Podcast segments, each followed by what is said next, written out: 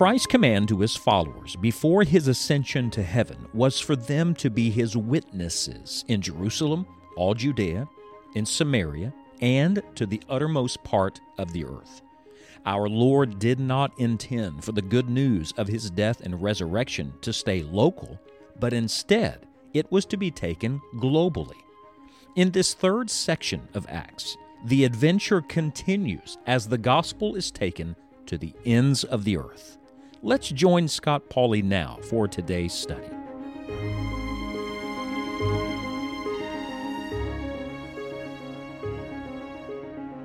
God does give divine appointments, not only for you, but for others.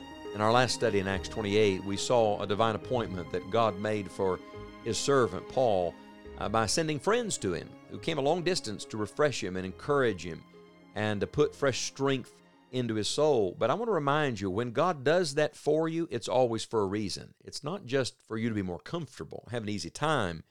It is so then he can work through you in the lives of other people. And I think there's a beautiful progression of truth here, a divine order that immediately after that time of fellowship, God is about to use Paul to advance the gospel in an amazing way. Maybe we need to start viewing our assembly, our fellowship with other believers more this way. We don't meet just to have a good meeting. We don't meet just to sing and hear a sermon. We don't meet just to have a good feeling. We don't meet just to say, oh, that was enjoyable. No, we meet to prepare us to minister. We, we fellowship uh, to get us ready to forward the gospel. The Lord is equipping us for the work that lies ahead. And so we pick up our story in Acts chapter number 28. Uh, remember that Paul has met the brethren. Now he's been kept by himself with a soldier. Verse 17 It came to pass that after three days Paul called the chief of the Jews together. And when they were come together, he said unto them, Men and brethren, Though I have committed nothing against the people or customs of our fathers, yet was I delivered prisoner from Jerusalem into the hands of the Romans, who, when they had examined me, would have let me go, because there was no cause of death in me. But when the Jews spake against it, I was constrained to appeal unto Caesar, not that I had aught to accuse my nation of. For this cause, therefore, have I called for you to see you and to speak with you, because that for the hope of Israel I am bound with this chain. Oh, this is so good. He doesn't just make a complaint, he starts giving the gospel. He doesn't speak like a man who's despondent, he speaks of hope. Verse 21 And they said unto him, We neither received letters out of Judea concerning thee, neither any of the brethren that came showed or spake any harm of thee. But we desire to hear of thee what thou thinkest, for as concerning this sect, we know that everywhere it is spoken against. And when they had appointed him a day, there came many to him into his lodging, to whom he expounded and testified the kingdom of God, persuading them concerning Jesus, both out of the law of Moses and out of the prophets, from morning till evening. And some believed the things which were spoken, and some believed not. There's always those two groups, aren't there? Verse 25 And when they agreed not among themselves, they departed after that Paul had spoken one word, and he quotes scripture from Isaiah Well spake the Holy Ghost by Isaiah the prophet unto our fathers, saying, Go unto this people, and say, Hearing ye shall hear and shall not understand, and seeing ye shall see and not perceive.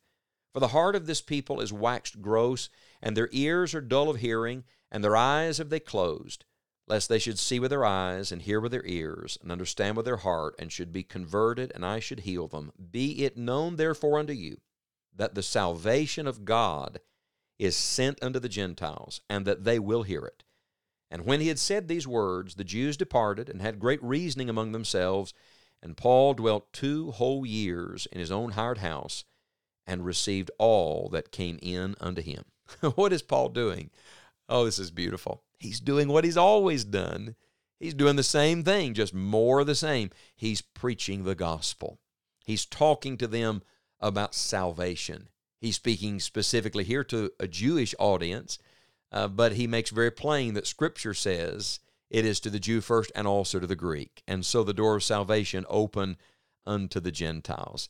And would you know it, that even in this audience, many of whom were ignorant of truth, most of whom perhaps were adversarial to it, the Lord still touched the hearts of individuals who responded to the gospel and believed and were saved. Oh, it's glorious. I just want to tell you today, it still works. The gospel still works. In fact, do you remember what Paul wrote in Romans chapter number 1 that the gospel is the power of God unto salvation to everyone that believeth, to the Jew first and also to the Greek? All right, connect that uh, that he wrote in Romans 1 to what he's doing in Rome because he's just preaching the gospel there. And what do we see? That to the Jew first and also to the Greek, it still works. Now, uh, let me give you a few observations here. We're talking about Paul nearing the end, and we've said already in this chapter that we have the care of God and the availability of prayer and the encouragement of friends, and now we see the power of the gospel. God's power still works. The gospel still works. I've been reminded of that in recent days myself. Don't try to be clever. Don't worry about your oratory. Just give the gospel. When the gospel is given in the power of the Holy Spirit, God works. The gospel breaks through. The Lord uses the truth to turn the light on. So, what can we observe from Paul's giving here of the gospel and seeing the power of the gospel? Well, one thing I would point out to you is the source that he calls from. He's not speaking out of his own mind. Uh, sometimes I hear people say, I want to share my heart. People don't need our heart, they need God's heart. Uh, sometimes we say, I want to give them a piece of my mind. They don't need a piece of your mind, they need to know God's mind. Uh, so don't speak out of your experience alone. Don't speak out of your uh, opinions or ideas. Don't speak out of another book. Speak out of the Word of God.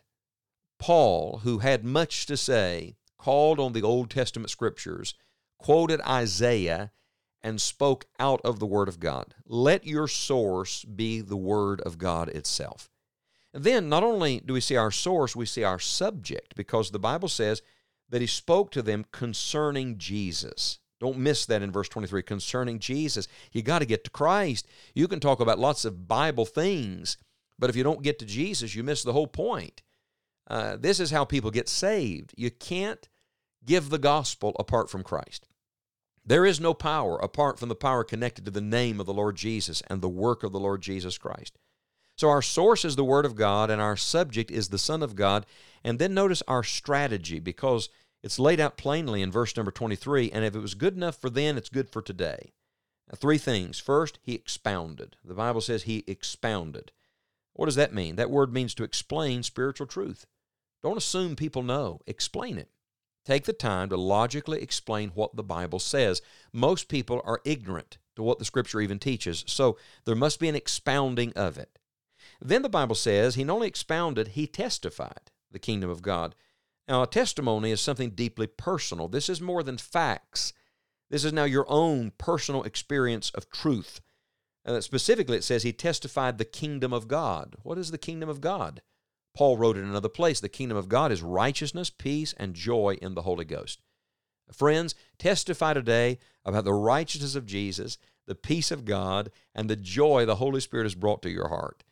Give a personal testimony of truth today.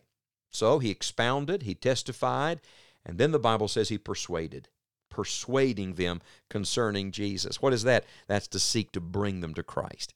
Some people uh, give the truth out, but never call people to come in. I want to tell you, Jesus was always calling people to come to himself, and a gospel preacher must be a gospel inviter. So our strategy is the Lord's strategy expound the truth, testify what God has done for you, and persuade others to come to Christ for themselves. In verse 24, some believed, some believed not. There'll always be those two responses, but our responsibility is one thing, and that is to keep giving out the gospel. Even as we near the end, may I say, especially as we near the end, we must see again the power of the gospel. And I tell you, you'll discover it still works.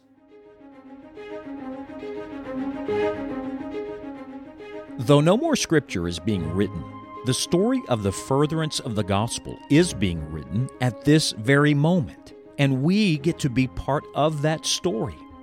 The heart of our Savior is as passionate for the lost today as it was just before he ascended in Acts 1. Will you get in on what God is doing in the world today to reach the lost with the gospel? This is why enjoying the journey exists to encourage and to equip you in the work of the gospel. Whether it is through the daily broadcast or the many resources on our website, Scott and all of us on the Enjoying the Journey team are passionate about people coming to know Christ as Savior. We pray that you truly will enjoy the journey, but we also pray that you will bring others with you on your journey of following Christ.